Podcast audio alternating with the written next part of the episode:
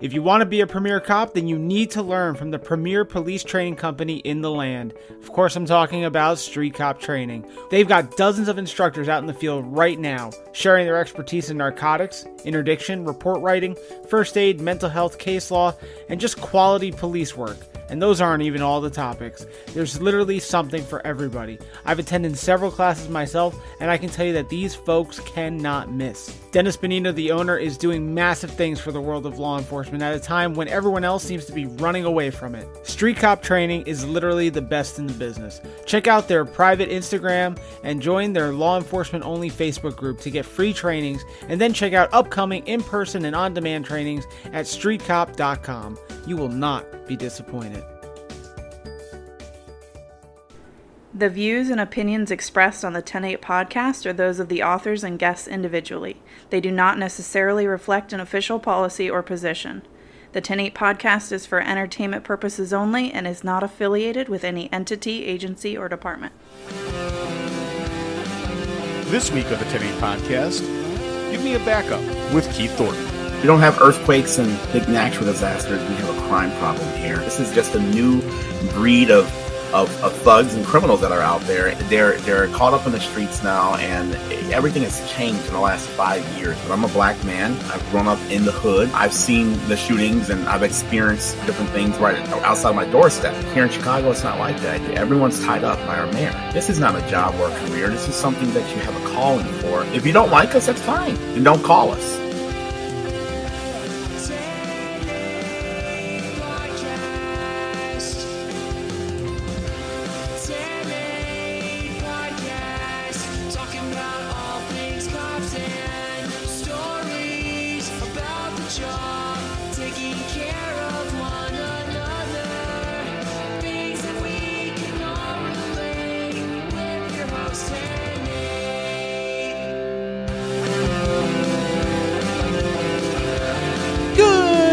Afternoon and good evening, and welcome, welcome, welcome to the Ten Eight podcast.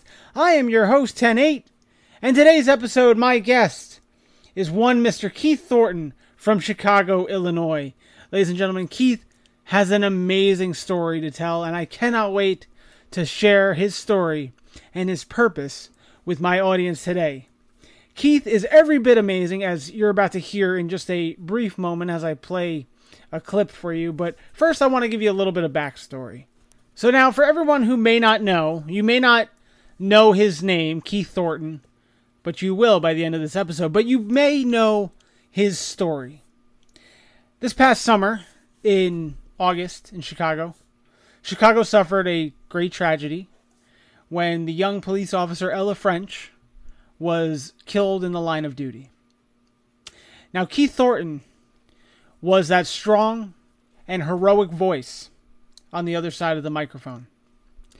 Now, I know we get into a big debate between police and dispatch and, and call takers and firefighters and who's a first responder and who's not. And, you know, it, it, it's actually a big debate throughout the country on whether or not dispatching and call taking qualifies as a first responder position. And I've always maintained that yes, it very much is. First off, literally, aside from proactive activity, the dispatcher is the first person to speak to anybody in need of first responder services. So literally, the definition of first is right there.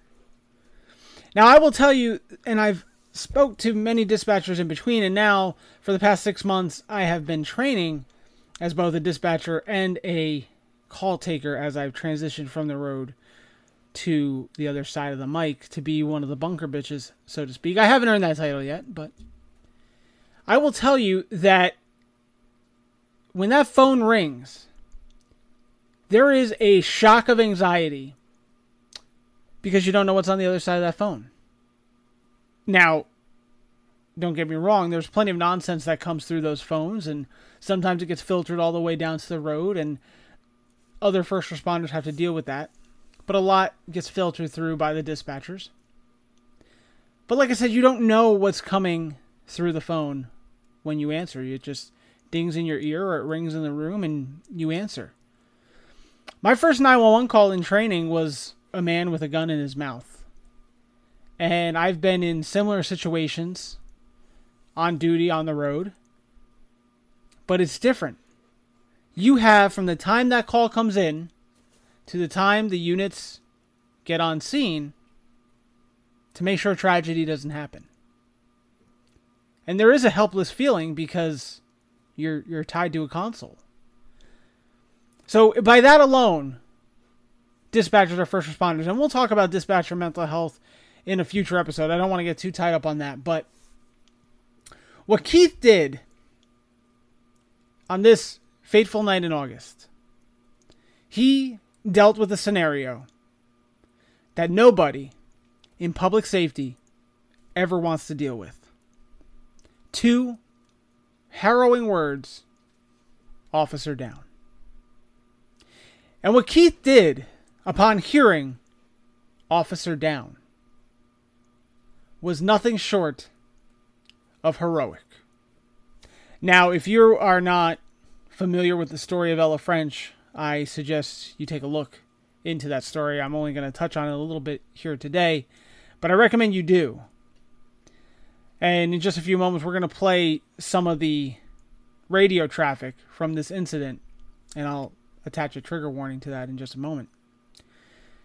But also, next to Ella French was one Carlos Yanez, who was also shot in this incident.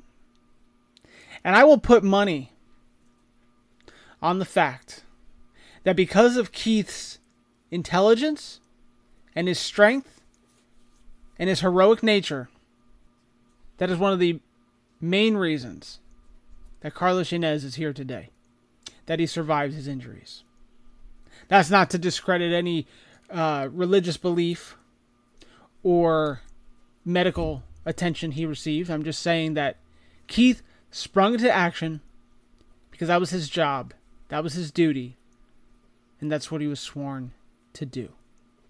Now, while this evening in August is very important because that's how I know who Keith Thornton is, I didn't want to focus too much on that for our conversation. So we do talk about it, and we're going to listen to some of that dispatch in just a second. But Keith is an amazing person. Not only is he a terrific dispatcher, he also has history as a police officer. And before that, he worked in fire and E M S, mostly for the city of Chicago, but he also did a tour with L A P D. So we're going to touch on all this, and you're going to see just how amazing Keith is. Now, due to some technical difficulties that I had the day of the recording that we did, uh, there was a chunk of the conversation that did not get recorded. So at the end of our conversation, when when we come back from the music like usual, I will kind of fill in some of the things um, that I want to get across about Keith that unfortunately got cut out. So now an amazing conversation awaits you. But before that, I'm going to play a couple minutes of the chilling radio traffic from that fateful night in August. Now, I said there would be a tr- trigger warning. It is hard to listen to, but I encourage you to listen to it. It is just, just a prime example of the heroism from Keith and the Chicago police officers rushing to save someone they loved and cared about, Miss Ella French and Mister Carlos Yanez. So, on the other side of that, though, we have our amazing conversation with Keith Thornton. Stay tuned. That way! That way! six three inbound! six three inbound, six three inbound. Give me some units, six three inbound. Give me air clear. Who is this and what you got? Blue Cubs jersey! Alright, Blue Cubs jersey, Mel Black. He's running six three inbound, seventy-six thirty-seven after you got the air. Mel Black's the Blue Cubs jersey. What's he wanted for? six three and Bell. Come on, please. Just six three. Mel Black, Blue, what you got? Blue, officer down. I got an officer down. ten one, ten one, six three and Bell. Officer down, officer down. Shots fired at the police. Officer down. Mel Black, a Blue Cubs jersey. He's shot at the police. six three and Bell. Give me some units. seven one three. Stay off my air, stay off my air. Everybody stay off the air. I got an officer down, six three and bail. Start rolling. I got an officer down, six three and Bell. Officer shot, officer shot, officer down, six three and Bell. Give me some units. I want a perimeter set up at the location. Looking for a male black with a blue cuff shirt. A blue cuff shirt with a male black. Perimeter set up two blocks east, north. Bring up black. Okay, I got up. All black. What is this? Give me two ambulances, two ambulances needed for two males, two officers down, two officers down. seven six three seven Adam. ten four, we got him coming. six one boy. Get those officers right at the corner, six three and Bell. I want a perimeter set up three blocks north, south, east, west of that location. I got a male black and a blue shirt. Male black and a blue shirt, Cubs jersey, officers down. Survey gets over there. We got paramedics coming, two ambulance.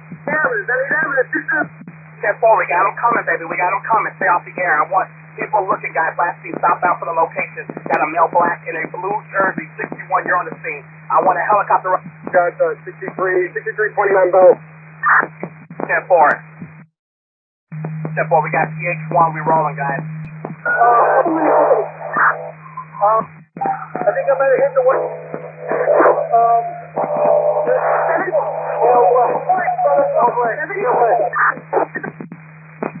female with the emergency, go in it. Slow it down, slow it down. We got two in custody. Two officers shot, one out. Do not do this. Stop. Stop the car there, guys. Stop the car at the ship.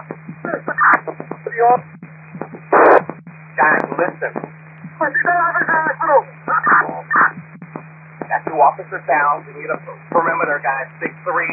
We got two in custody right now. Two in custody. I need a perimeter, guys. Start a route to the hospital. Give me P H one. Here's the U S C. Here's the U S C. We need action blocked out. We take one officer over there.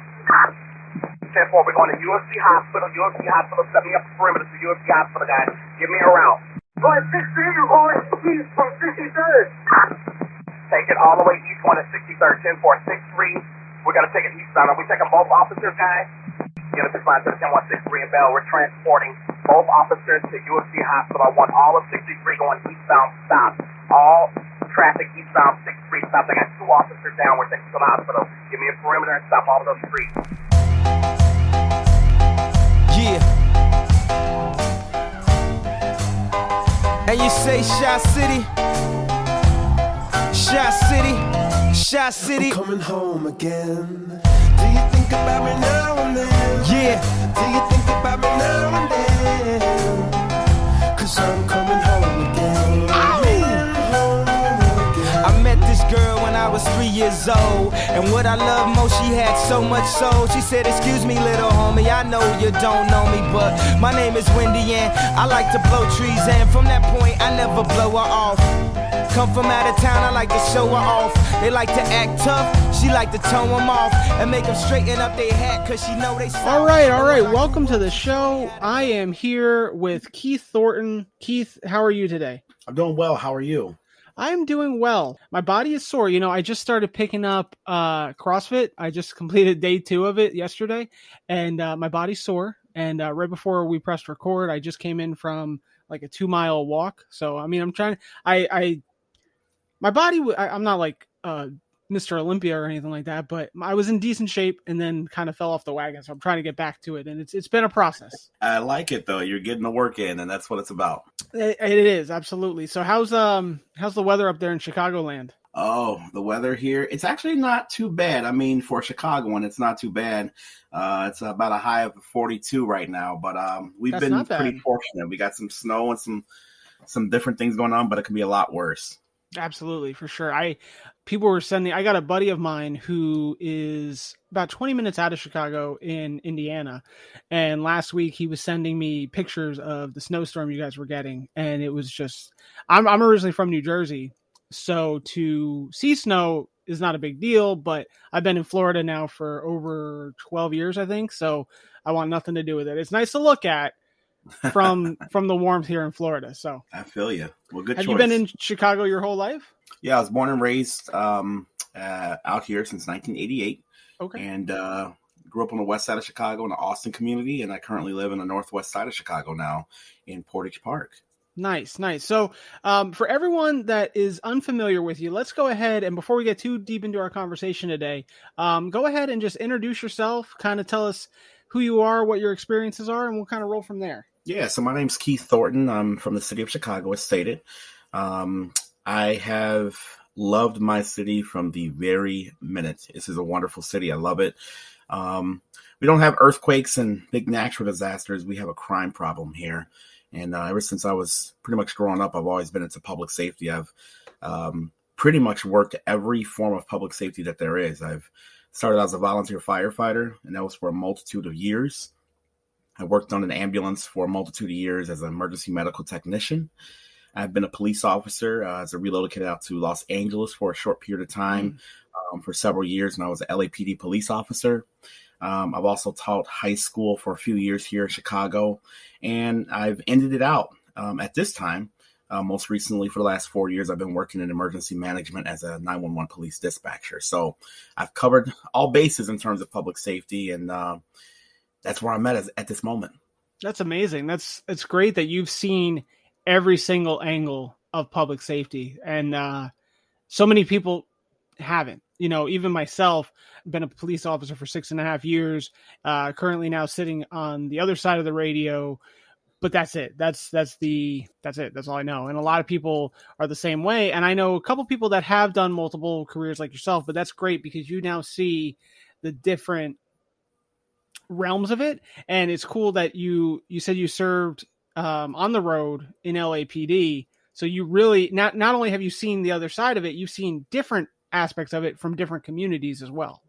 Absolutely. I worked in South Central when I was an L A P D police officer for a couple of years. And then I got uh, booted out. Um, once you promote, they call it booted out.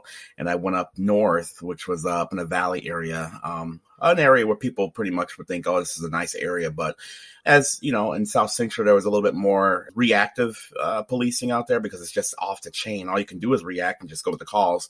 Whereas a little bit slower up north, it was more um, flexibility and doing more proactive work because the radio's not blowing up, mm-hmm. but there was equally just as much going on there, but you just kind of had to go out there as an officer and kind of hunt it down. So um, I was able to bring some of those qualities back here to Chicago, even just being a dispatcher as a police officer. So when my officers do get into situations, um, it just kind of just pops right into the back of your head. It's in your blood, you know, of of, of doing different things and saying different things that kind of came from my history. So mm-hmm. I definitely think it's it's definitely benefited me. And it's a wonderful thing when you can be well-rounded, you know, and, and stay within your career field and just, you know, just keep making yourself better because you'll never Absolutely. Be perfect, but you can make yourself better.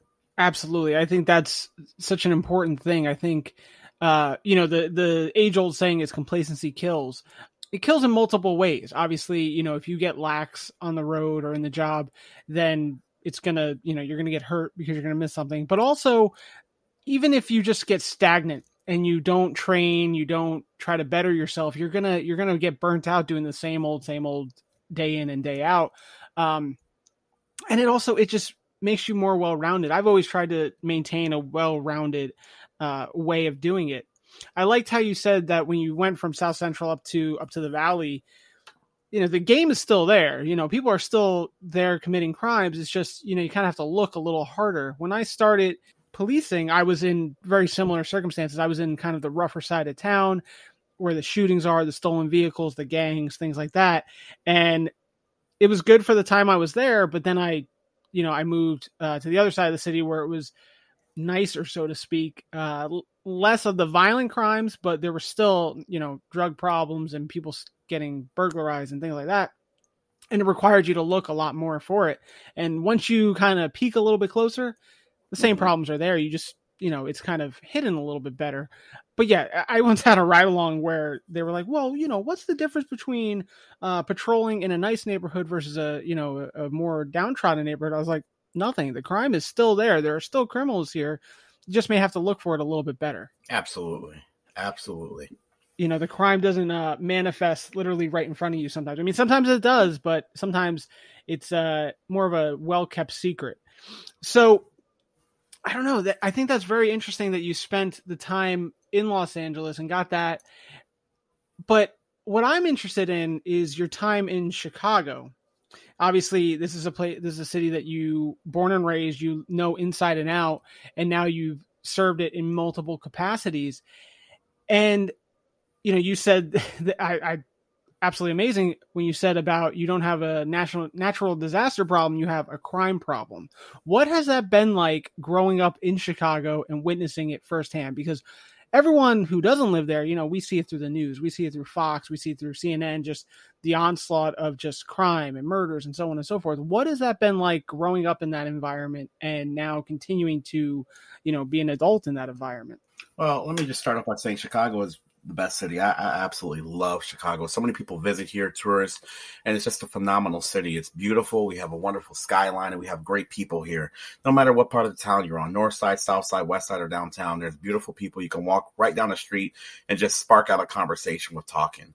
You know, since I, I grew up here, like I said, the late eighties and eighty-eight, um, you know, and through the nineties and early two thousands, you know, we could walk to school and go to the parks and different things like that. There was crime here, of course, but these are during the times when L A was off the mats, Compton was off the charts, and you were hearing those and seeing those in movies and the news and the media and all of that. You know, New York has always been up there. But, you know, there's a new generation now of, of youngsters. These are teenagers, not even teenagers, preteens. Mm-hmm. We're talking about eleven-year-olds up until the age of sixteen, seventeen, you know. It's just a different time period of whatever they're going through or learning, or uh, the people who are mentoring them, if that's what you want to call it. Um, they're they're caught up in the streets now, and everything has changed in the last five years right here mm-hmm. within Chicago. I mean, there's always been crime like everywhere, but it's definitely different now just in the last five years. You know, there's carjackings um, to the point where they're pulling out older people, females, kids in the backseat, babies, throwing them out on the side of the roads. They take the car. They've got A K forty-sevens. These are not just regular pistols or whatever. The man sawed off shotguns. It's just crazy. It's out of control. It's like Grand Theft Auto. This has all been starting, you know, just pre-COVID, you know. So this is mm-hmm. this hasn't been going on for a long time within Chicago. This is just a new breed of of, of thugs and criminals that are out there, and um, it, it's never really happened during my time while I was, you know, growing up. So this is new to everyone, you know, but. What has to happen here in Chicago is there needs to be a revamping with, you know, the, the structure of the politicians that are leading the city, or supposedly leading the city with quotations around that. But mm-hmm. um, they need to allow the police to do their job. They need to allow police officers to do their job. They need to support the police officers better. And, I mean, it goes down the line of all first responders. You know, uh, here we have a problem with with our elected officials. You know, the police is not supported. The firemen are not supported. The paramedics are not supported. The dispatchers are not supported. The call takers are not supported. No one's supported on our end, you know? And so that's kind of why I'm doing my thing now and speaking out and mm-hmm. uh, trying to make things better here in Chicago, because if we had a better uh, structure of leadership, you know, things could be a lot better. You know, we need a lot of programs and different things out here to help our children um, and our adults. But, you know, uh, as you know, way in Florida as well, there's a mental health crisis going on. You know, yeah. um, so many different things going on. But we here in Chicago need help political wise, because mm-hmm. it's ridiculous with the individuals who are managing the city. Yeah, absolutely. I, I don't know if you're familiar with Barstool Sports, but they do um, like weekly or daily pizza reviews where the, the founder of Barstool Sports, he goes around to different pizza shops and he eats pizza and he reviews it. It's very like. During COVID, I found it during COVID when everyone was locked down, and I was like, this is like the mindless entertainment that I need to get away from the craziness that's going on. So he was actually in Chicago, somewhere downtown, doing a pizza review. And while he's doing the pizza review, someone gets carjacked right beside him. It was mm-hmm. absolutely insane. I don't know if you've seen it, but it's absolutely insane. So, you know, to... Uh, I've talked to a couple people from L A that where they say it's the wild, wild west, literally going down the freeway and seeing someone walk, pushing a stolen vehicle with a gun just sticking out of their waistband like it's nothing. And that the police are afraid to, not afraid, but they don't want to interact with that that person because it may lead to a shooting. It may lead to something violent where they're going to get, you know, vilified and, you know, for what? You know, that's kind of what the, the mentality is. And from what it's kind of sounding to what you said is that it's sort of like that in Chicago as well. Well, the difference between Los Angeles and Chicago, I can tell you right now, is uh, the police officers are allowed to do their job for the most part. You know, they got mm-hmm. some issues as well. And you also have uh, a big issue now going on with L A. It's changed since I've gone. I left in twenty eighteen. I, I hear from all the time. A lot of people I worked alongside, they're saying, you know, Keith, great that you got out of here, because guess what? Now I'm getting out and ten other officers are leaving as well. So mm-hmm. it's just a problem with big city, large cities that are run by just um, people who don't back them. You know, you yeah. have bosses uh, that that.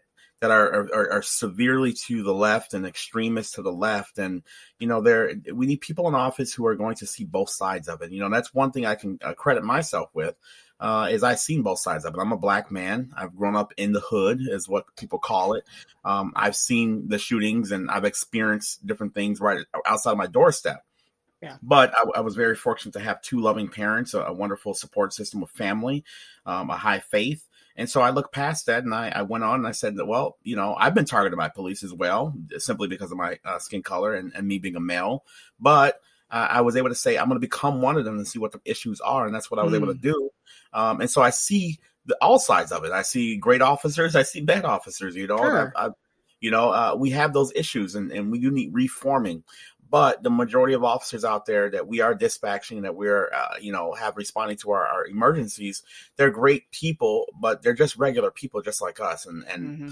you know, they need backing. No one wants to go to a job where the manager is just, you know, all on top of you, you know, yeah. crazy style. No one no one likes that. So uh, we got to have uh, more respect for our first responders. And, and it's zero respect here in terms of a lot that's going on here in Chicago. And that's what we have to change.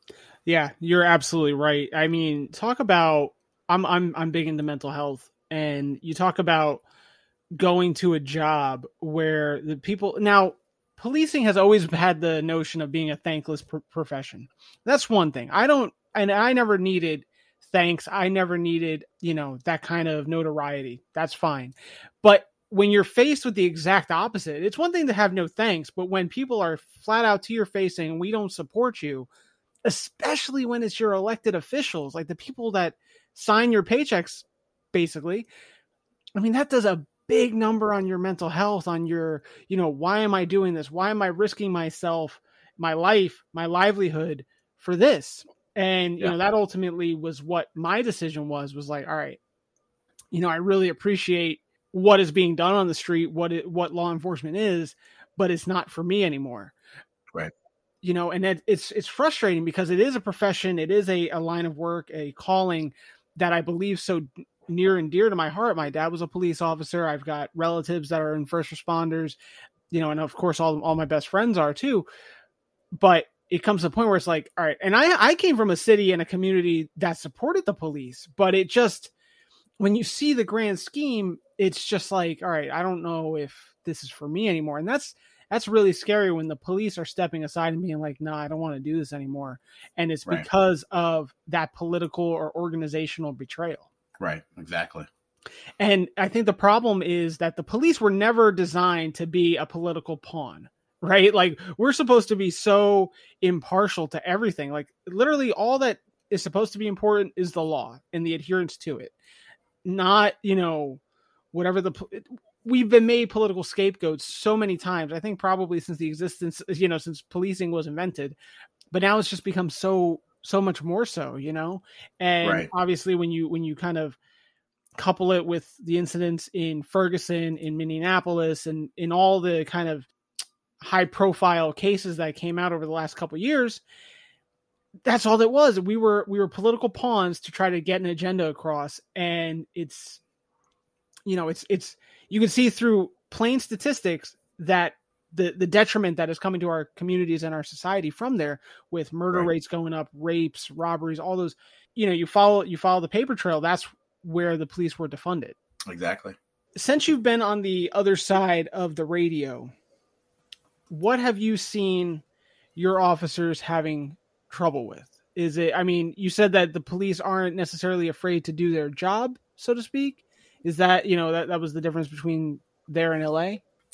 Uh, well, first of all, and I, I should put this towards the beginning, but anything that I'm saying has just, it's all my words, has nothing mm. to do with the city of Chicago officially and nothing to do with my job title, position, or anything, you know, as a dispatcher here. So this is only Keith Thornton speaking. Um, but what I said about L A was, you know, when I was there, you had, you know, great uh chief of police um and, and going downward, who actually allowed the police to do their job. They understood that you went through an academy uh that was certified through the state, and you had to be certified as a law enforcement officer. And so you know your job. If you go out there and do something wrong, you'll be held accountable, you know? So period. That's that's it. So here in Chicago, it's not like that. You know, you, you everyone's tied up, including the chief of police. His hands are tied by our mayor. Mm-hmm. he can't even do his job effectively. So it just goes down from there. It just goes way downhill from there. And I mean, the police officers, you know, even down to foot pursuits now, you can't do anything nowadays. Mm-hmm. You say, you look at someone wrong on a traffic stop, you're suspended, and, and it's crazy. So yeah. you do have officers out there. They don't want to do their job. Kind of like what you said, this is not a job or a career. This is something that you have a calling for. Mm-hmm. And uh, many officers now who have done this for years or even new to doing this, you know, they, they want to go out there and help and do things and, and, and try to bring their ideas to the table, which is why we recruited them in the first place, and we promote it for to, to get people to do that. But at the same time, we're we're going against them when they get out there and actually do work. So, you know, you have a bunch of officers now who don't uh, want to be proactive. They don't care. They want to come and get the check and go home. And can you blame mm-hmm. them? You know, you know, right. losing their livelihood and everything else. So uh, it's a big problem. And you know, it feeds over to the dispatcher because you hear it in them. They don't want to go to the calls. The dispatcher has a, a job like the Tetris, uh, the game of Tetris. You know, it's mm-hmm. coming down the screen. And you got to dispatch it out.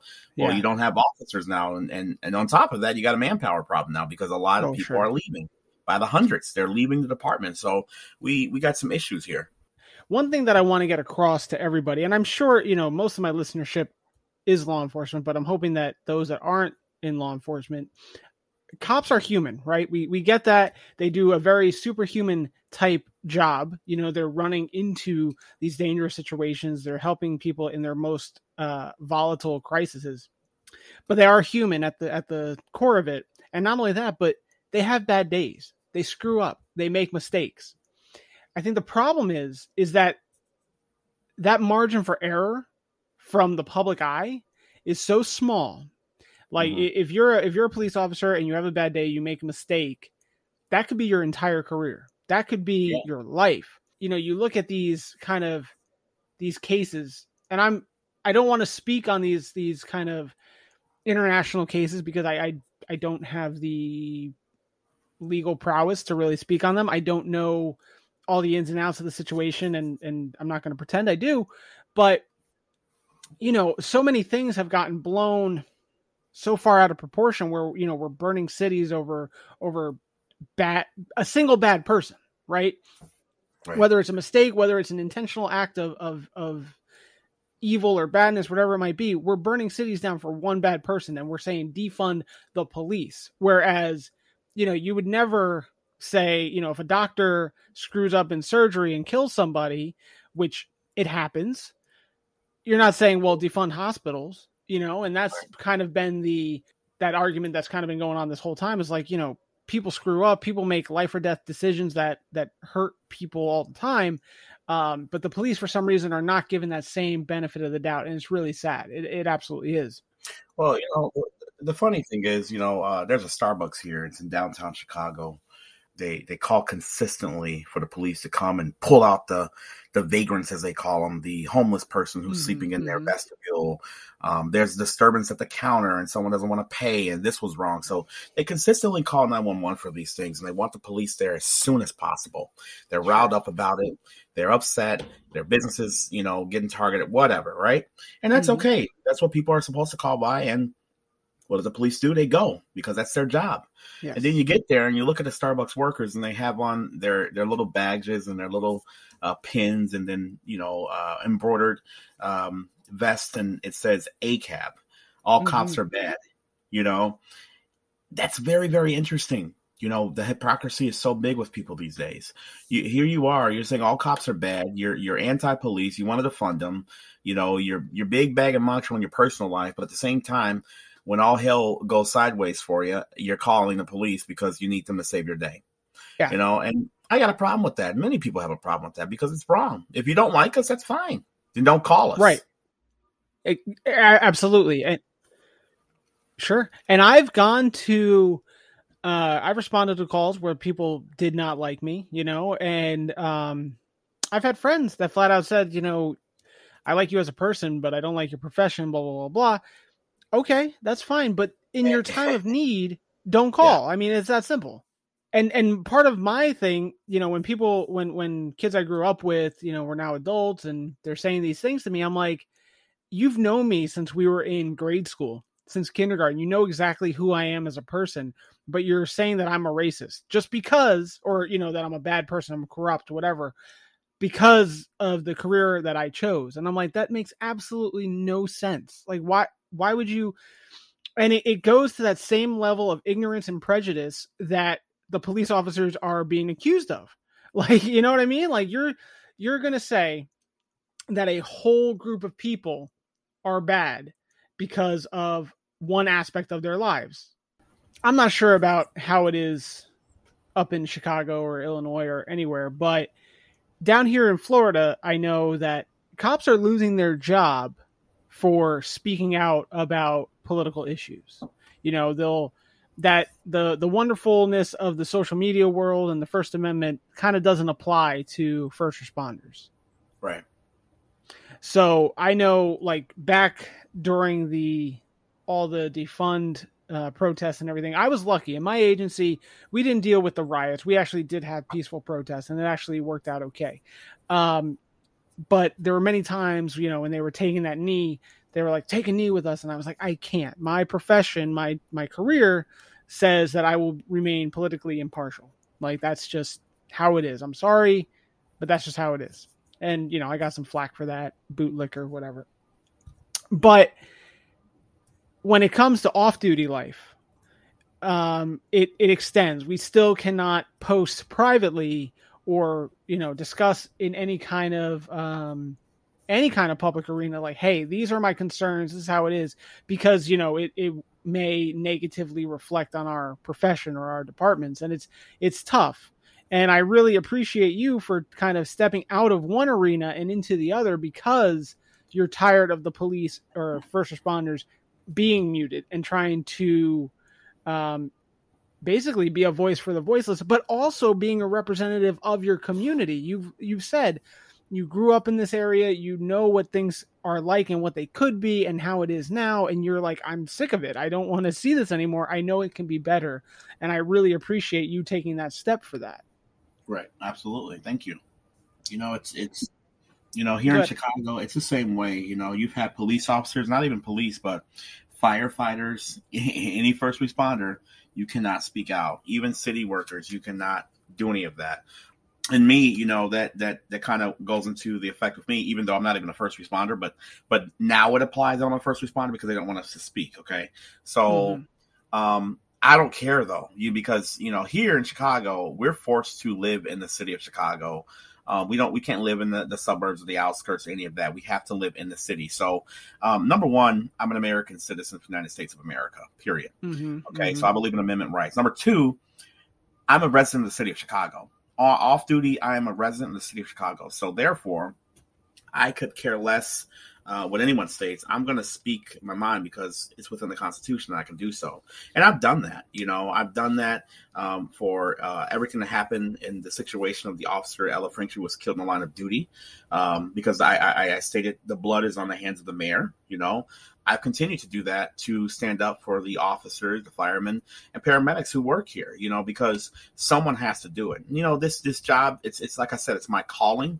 Um, I've performed in each and every last one of these positions in public safety um, at, at top of the line. You know, I do my job the right way with high standards yeah. for myself. So this does not define me. You know, uh, I'm not going to hold back because this is my position. So I've stood out there um, and I've gotten a lot of slack. I've been written up and everything, you know, by the mayor or whatever. And I don't care because um, I'd rather be the one that stands out there and take a stand and get burned for it. Uh, mm-hmm. But make a positive change for a massive amount of people uh, rather than sit back and allow my city to continue to burn the way that it's burning now. So right. That's kind of where I stand now and what I've been doing because, you know, officers, that's why they contact me. That's why they're texting me. That's why I go out and I respond to wherever they're at, houses, in their personal life, even on or off duty, because they need me out there. They need many other people who are going to support them. And so um, if if it's what I have to do, then that's what I'm going to do. And that's why I'm kind of venturing away from this, not away from it, but just in a different avenue where I can support mm-hmm. them on a more official Uh, level and uh, right, know, and I, and probably a more effective level too. Exactly, exactly. Mm-hmm. So, you know, we'll see. We'll we'll see. mm-hmm.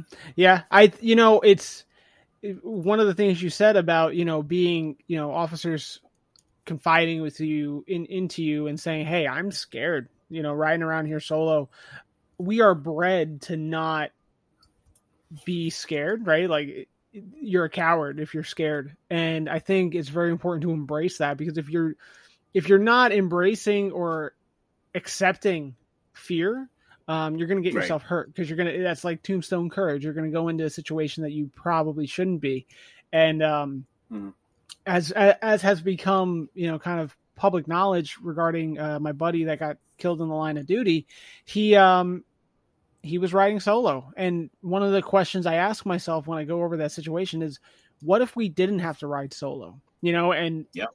After after his incident, we didn't ride solo for probably about a month. We were forced to ride with doubles, and you know it, it made um, response to calls a whole lot slower, because it took two or maybe four officers to go to a single call, whereas it used to just be a single officer response. But my lieutenant said it best. He's like, "We'll get there when we get there. Our safety is paramount to whatever, you know, measly thing." Not to trivialize people's problems, but you know. Some some of them, some of the things are very measly. Let's be honest. Um, we'll get there when we get there. Our safety is first. And, you know, unfortunately, right. after like the first month, we did away with that, and we were back to riding solo. And I was just like, I don't, I don't feel it, you know. And I was I was leaving my agency at the time anyway. But um, that's one of the things that always kind of got to me, because I was I grew up watching those police shows where everyone was riding two to a car, you know, because most of them took place in N Y P D or L A P D, and that's just how it was.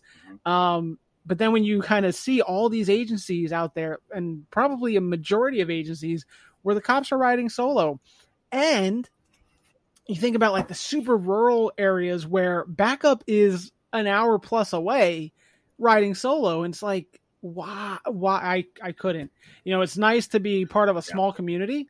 And that's kind of what I grew up in. But at the same time, I don't, I want my officer, I want it to be as like, you turn me upside down and officers fall out. That's how close I want my backup to be. It's just right there. Right. And I right. know I was talking to, I have a buddy of mine who works for a sheriff's office out in Nevada. And I can't remember the actual measurement of his jurisdiction, but it's huge. It's one of the largest counties in, in Nevada. And you know, you're going to be riding uh, lights and sirens response for over an hour to get to wherever your call is. Like that's, that's insane to me. I couldn't even fathom yeah. doing that. Um, yeah. Yeah. And from what I've heard now, this is, this is my, my ignorance, because I don't know about Chicago firsthand, but hopefully you can clear it up, is that you guys are always holding calls, right? Like you guys never have a clear screen. It's never like, oh, look, everyone's ten eight. There's nothing going on right now. Like that just doesn't exist in Chicago. No, that's inaccurate. We do have moments throughout the city oh. of Chicago where there will be time periods where, um, you know, it's it's nothing going on or no emergency calls coming in, at least. And that, mm-hmm. that goes for police or fire, um, you know, and it bounces. You know, some of the busier areas that are um, considered, you know, pretty dangerous. You know, there are times where the board is clear, and there's other parts of the city when it's clear uh, lots, lots of the time. You know, uh, Chicago is a big city, and mm-hmm. uh, we have. Man, we have uh, twenty-two different police stations uh, within the city, so it's pretty large. And there's some areas where nothing's going on, and then mm-hmm. there's some areas where uh, things are popping off. Now, on the flip side of that, most of the time um, it is popping. You know, it is. It doesn't matter if it's a Saturday anymore or you know uh, Fourth of July. It is busy out there at all hours of most days, and uh, we we do get ourselves in. Um, in a position where there's so many calls coming in and we have too few units to respond. So sure. uh, it's called a backlog out here where we can't, we have no one, you know, all, every officer's down on something. They're, they're taking care of something that, you know, so we have no units. So that does happen normal, mm. normally out here. It, it's pretty frequent throughout every day. That happens every single day, but they'll come out of the backlog and people will clear up or new shift will start. But guess what? Once you get a good hour with, with assigning those calls and then people start getting tied up again, boom, you're back in the backlog. Right, so, right. Um, you know, yes, it's a common thing out here, but uh, it, it's not at every single second throughout the day, but it's definitely every hour, you know, here and there mm. throughout the day. Absolutely. Sure, yeah. I, um, I went from a, a you know, decent-sized city to a very small suburb community oh. when I when I made my switch. And I was just speaking to a buddy of mine the other night, and he's like, oh man, there's no way that you guys could be as busy as us. And I'm like, actually, we do get quite busy where we're holding, you know, multiple calls and we don't have units because it's a staffing issue. Like if we had enough units, then it'd be no problem. We'll just send we'll clear the screen, no problem. But it's such a staffing issue, and and you think about how many thousands of people, and, and you know, I'm thinking of Chicago now, how to kind of balance the amount of people you serve versus the number of officers you have to send. It's, I mean, you're you're never going to catch up. It's just, it's yeah. too much, you know. And yeah. when you have the political issues that you were talking about before, re- recruitment and retention is just so difficult nowadays. It's, you know, people message me on my Instagram all the time. Hey man, I'm, I'm going to the police academy. And my, my initial responses, and I try not to send that to, is why, like, why, why, why do you want to do that? Um, but it's, it's great to see that there are people that still want to get out there and get after it. Um, I just, I don't see it anymore, but you know, I've, it's like that, that farmer's commercial where, you know, farmer's insurance, I know, I see a thing or two, I know a thing or two, like I have, I have my reasons why, but to see someone who's still bright eyed, bushy tail, and I want to get after it, good for you. And I'm not, I'm not out here to d- demoralize you, but it's tough. It is very tough. And you've seen it on different sides of it. Um, and I did want to ask why, what made you uh, leave L A, and what also made you leave the road? So, you know, I never wanted to actually go to Los Angeles. I never wanted to leave Chicago. But right when I was in the hiring process here in Chicago at the police department for a police officer position, um, I was told, boom, you passed everything, and two weeks from now you start the academy. And right when I got that letter, I was super excited. But we got a new chief of police, um, that we call him superintendents here. Mm-hmm. And the very first day that he took office during that two week period, um, he said he, he put a, basically he froze the hiring process for everyone. He said, um, th- there's some uh, problems with the recruiting here in Chicago. We want to make it more minorities, even though I am a minority uh, mm-hmm. oriented. Um, so they froze everything, and they said uh, they wanted more mature candidates. And so he upped the age limit to twenty-five years old. I was twenty-three at the time. So, of course, me wanting to do this all my life, I was I was highly upset. And I said, you know what? Absolutely not. So I actually um, applied for N Y P D, and I applied for L A P D. So I flew to both cities, got off the plane at LaGuardia Airport in New York, and immediately turned back around. Didn't like it um, at all. And I uh, went to L A, and it was a very professional uh, recruitment process. I was like, wow, totally blown away. Um, they have mentors part, uh, paired with you. They had an uh, expedited process for out-of-state candidates. So I did it, and I, I got accepted right away. It was great. Flew out there, became an officer, wound up loving it. But I always wanted to come back to Chicago. You know, it was not my, uh, you know, not my uh, intentions to stay, you know, anywhere else, because all my family's back here. So mm-hmm. um, a great department. Um, towards the time of what, twenty sixteen, twenty seventeen, uh, things started to change in terms of just uh, a different um, chief of police coming in and um, just doing different things that I didn't agree with and I didn't like. And I got out early. I said, this is not cool. You know, um, it started to do kind of what Chicago's doing now, you know? So yeah. um, I wanted to take a position here. I realized I have police, fire, and E M S uh, experience, and it was a perfect role for me to just jump into emergency management, where I could be uh, facilitating a lot of the emergencies, no mm-hmm. matter what it be, you know. So that's kind of where um, and how I got here now. I would absolutely love to be back in the field, but during this time, absolutely not uh, in terms of yeah, police officer. Yeah. Um, and the best one I loved was fire, of course. So, mm-hmm. Yeah, so, sure. Best part-time you know, job in the world. Yeah, it yeah. is awesome. um, no, I, I absolutely understand. And, you know, a lot of people don't understand the craziness. I know I didn't. I'll, I'll be flat out. I was totally ignorant to what goes into dispatching and being a call taker and doing things like that. And when I when I changed seats, it was it was an eye opener. I I mean, I remember being on the road and, and calling into dispatch over the radio and saying, hey, I need this. And it just happened. It was like, wow, they got the magic button. They just press it and it happens.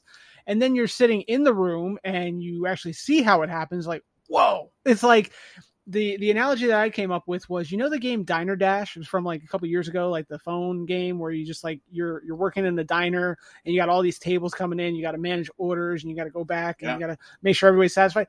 That's dispatching. Like at its nuts and bolts. I mean, you know, you always got to check on what officers, what officers going on over here, what calls are coming in, what's, you know, does this guy need a status check? Does it, it's absolutely crazy. And it just doesn't stop. Like you may, where I work now, yeah, there's a few lull periods, but it just keeps popping up. And, you know, I, I can't even imagine how it is uh, where you are. Just the other day, we uh, we actually had to call up to Chicago for um, a next of kin notification for somebody who had died.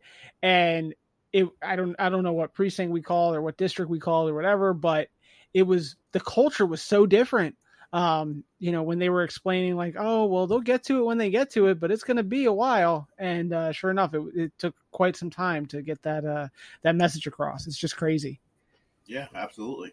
What what would you say for someone that doesn't understand dispatching, or someone who may be ignorant like I was just a few months ago? What would you say to someone to kind of un- help them understand uh, what you do? Uh, well, you know, like I like to say, which is so important, why I said I'm running for state representative, to make dispatchers and call takers first responders, because these are individuals who are very special, and they are the very first of first responders to mm. even get you the help that's needed. Without these uh, call takers or dispatchers of you calling nine one one, there will be no police coming to you. There will be no firefighters coming to you. There will be no paramedics coming to you, period. You know, unless you see them driving down the street, that's the only way, you know. Right. So when there is an emergency, you know, what do we do? We're taught at a very young age to call nine one one. That person picking up that phone, they can't see you. They don't know where you're located. So they are um, trained uh, very well to ask you um, anything and everything. You know, they're trying to get the, the story, the outline. They're trying to pinpoint themselves right there in the situation.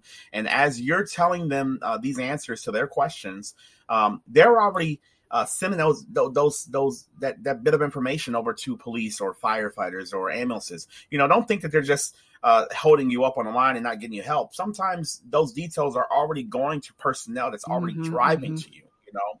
So it's very, very important.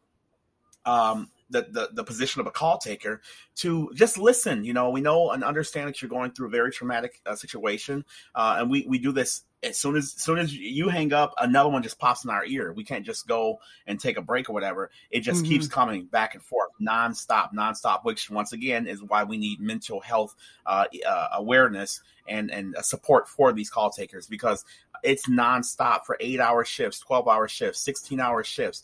This is nonstop of taking your calls, and that's okay, because that's what we took an oath to do.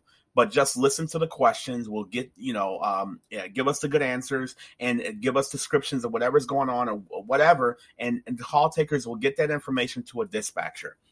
And now a dispatcher is the one who gets that information from a call taker, and he or she is tasked with dispatching uh, that information to a police unit, to a fire uh, company, to an ambulance company. And we're the ones telling them where to go, how to get there. This is what's going on. Step it up, speed it up, whatever, you know. So um, we're the ones doing that to get the help to you. And a lot of times, you know, for the fire side of things, they're there within a matter of sometimes two to three minutes from you calling. You know, police, the same thing. But like I said, we have got to support our, our law enforcement a little bit more, a lot more, actually, uh, because we can't defund police officers. We need reforming. And, and, and I agree with that. Many officers out there who are great, they don't like the bad officers either. You know, we don't want them here. So we need reforming. And most of us agree with that. But defunding police basically means when you call and you need police because you're getting beat or you see someone getting raped or your child is, uh, this is going on with your child or domestics or whatever,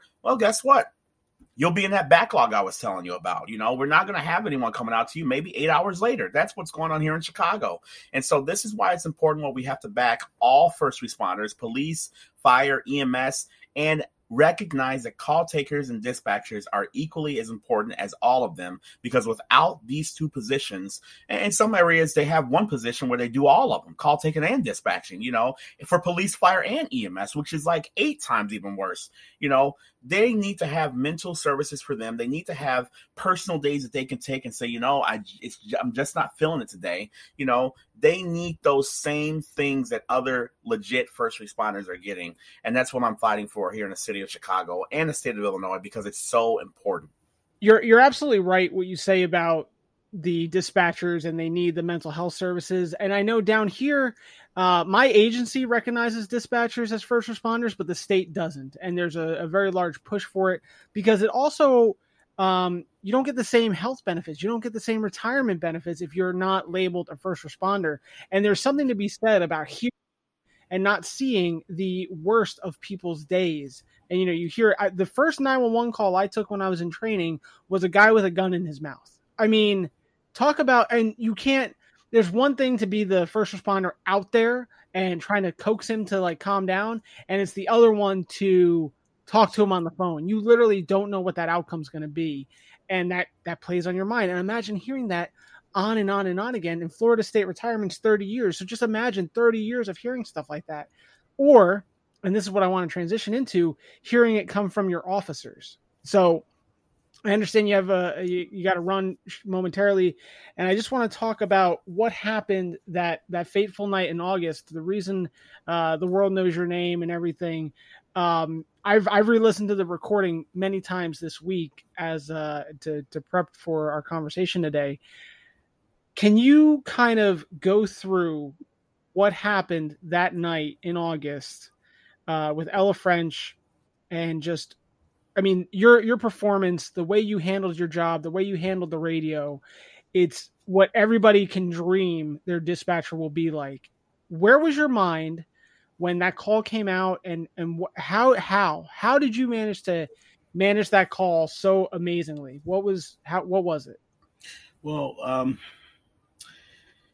uh, it's, it's tough talking about that, but it's, it's, where was I at? I was out there with those guys, you know, mm-hmm. um, that's how I dispatch. You know, I, I always promise myself, you know, anytime I'm going to do something, I'm going to do it the best that I can do. And that's what I told you. I, I bounced from fire to E M S and police uh, because I never, I always looked at dispatchers, man. When I was out there in all three of those uh, professions, I'm like, I could never and would never do that, you know. Mm-hmm. Uh, well, God had other other options for me, and, you know, I always roll with what he tells me to do.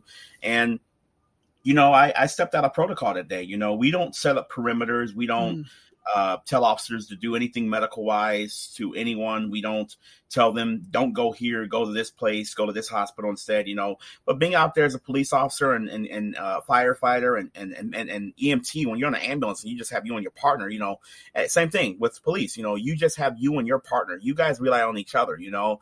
And that's what I did that day. You know, I just it, all of my training has kicked in from just my previous experience of being out there and understanding what the heck was going on. And I know uh, officers can get very narrow-minded in situations because I was one of them, sure. you know. So mm-hmm. um, I didn't have time to sit back and wait for, you know, uh, incident commander, sergeant, lieutenant, or captain to get on that scene and tell me, okay, let's do this and this. No.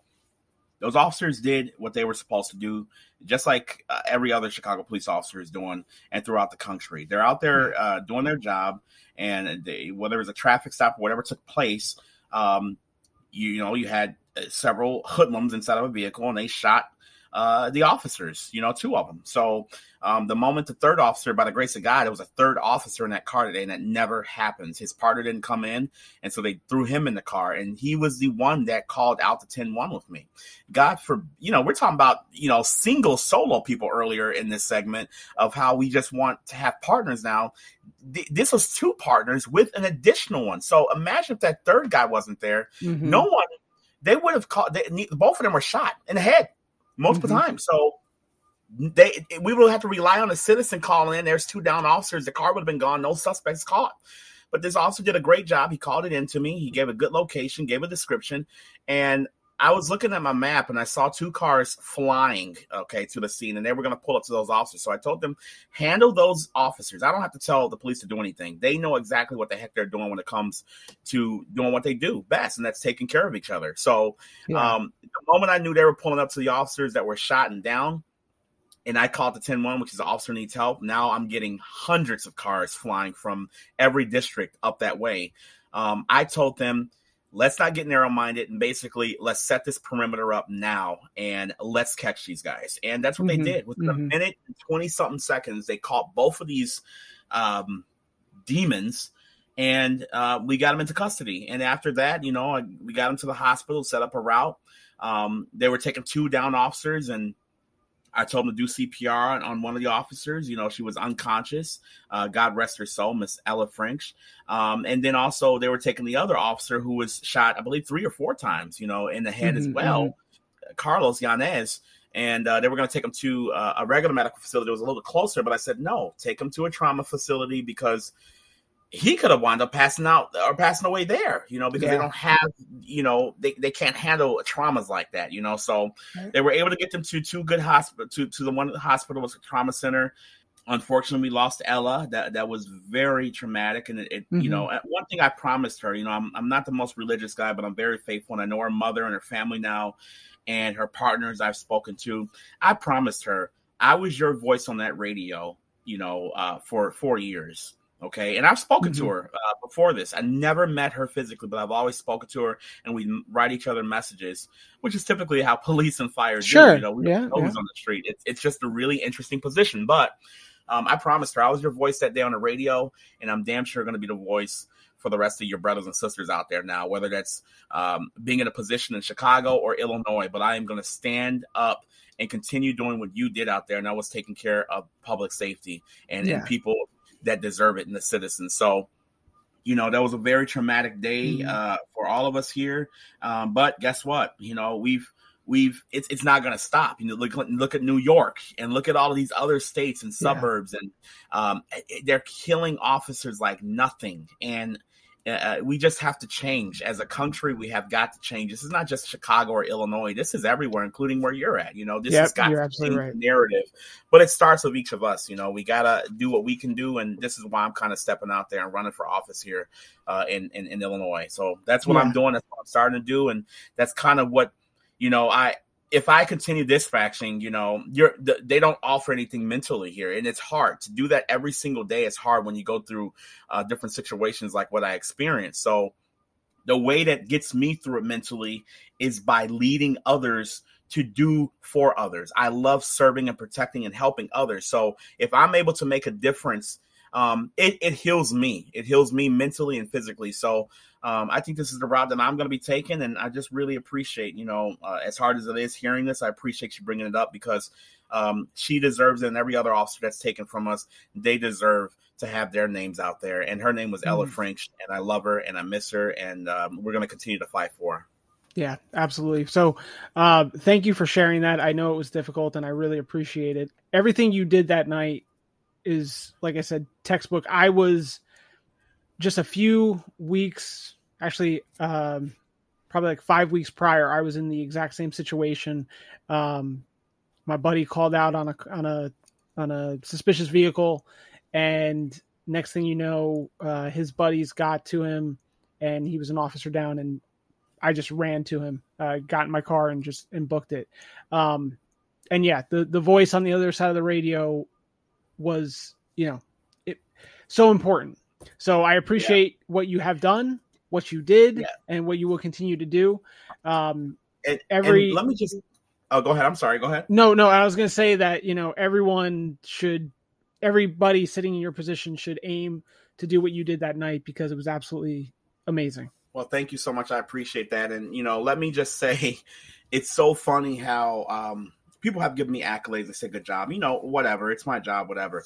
But what you're stating stating right now to me uh, of how great that was, um, my job, and this is what has pushed me over the edge to be that vocal person and and and just go against everything and step out to run for office now. This is why right here. The very next day I came in to do my job right after this situation took place. My job walked up to me with a piece of paper of seven write-ups. They wrote me up for seven mm. different things that I did wrong in that call. They yeah. said you weren't supposed to set a perimeter up. You don't do that. You're not supposed to give medical advice and say, take off a vest and do C P R. You're not supposed to redirect anyone to a different hospital. You're not supposed to do this. You're not supposed to say baby on a radio. You're not, you know, it was nonsense. I said, are you kidding me?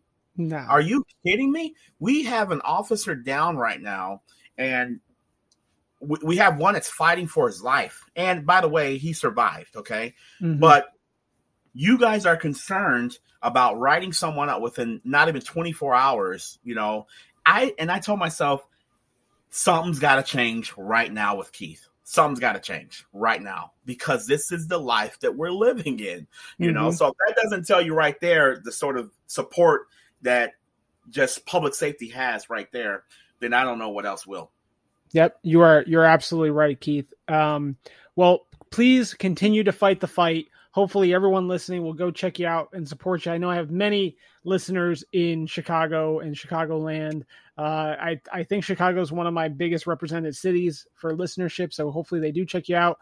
Um, I know you got to run. So I just want to get, uh, can you tell us where to find you, your website one more time? So that way my listeners can go check it out and support you any way they can. Yeah, guys, you know, uh, whether in Chicago, uh, in my district or not, I'm running for the Illinois State Representative for nineteenth District. And like I tell people, you don't have to live in my district for me to represent you. If you live in Illinois, I'm representing you, period, point blank. Um, I'm not afraid to get out there. No one owns me. I work for the people, and I darn sure work for city workers and public safety, um, everything. So go to w w w dot keith thornton dot org. Once again, it's Keith. It's K E I T H. My last name, you got to spell it the right way. It's T H O R N T O N dot org. And I mean, I've got every quality that the person I'm running against doesn't have. She's not personable. She doesn't like getting out in the community to do anything. She only stands for her people that are uh, severely to the left. She doesn't like first responders. She doesn't back police, fire, or E M S. She doesn't like city workers. She does absolutely zero for the community. And I'm trying to go against this anti-police individual. Um, and, and I'm professional about it, but she has the money. I don't have the money. I'm just a regular schmo dispatcher, you know, and you guys know how it is. You know, these professions don't pay you. Once again, it's a calling. We don't do this to get the money. We do this because it's a calling. So I don't have the funding, and that's where you guys come in. Where, wherever you're from, you know, back me up on this. Go to my website, w w w dot keith thornton dot org, and donate and share it. And let my story be heard, because I guarantee this is in Illinois right now. It's in Chicago right now. But this is not the end of Keith Thornton for standing up for first responders everywhere. And that includes dispatchers and call takers. I love you guys. I really appreciate you bringing me on the show, brother. Anytime you want me here to talk about whatever, I'm here. I'm real. And I'm one of you. Absolutely. And we will, we will, de- I'm going to take you up on that for sure. Thank you so much for your time, Keith. Everyone go check him out, support him any way you can. And, uh, and let's see what change we can bring to Chicago and then the country. Thanks a lot, Keith. We will talk to you soon. You got it. All right. Have a good one. No me importa lo que de mí se diga. Vive usted su vida, que yo vivo la mía. Que solo es una, disfruta el momento. Que el tiempo se acaba y para atrás no viera. Bebiendo, fumando y jodiendo. Sigo vacilando de party todos los días. Mi cielo.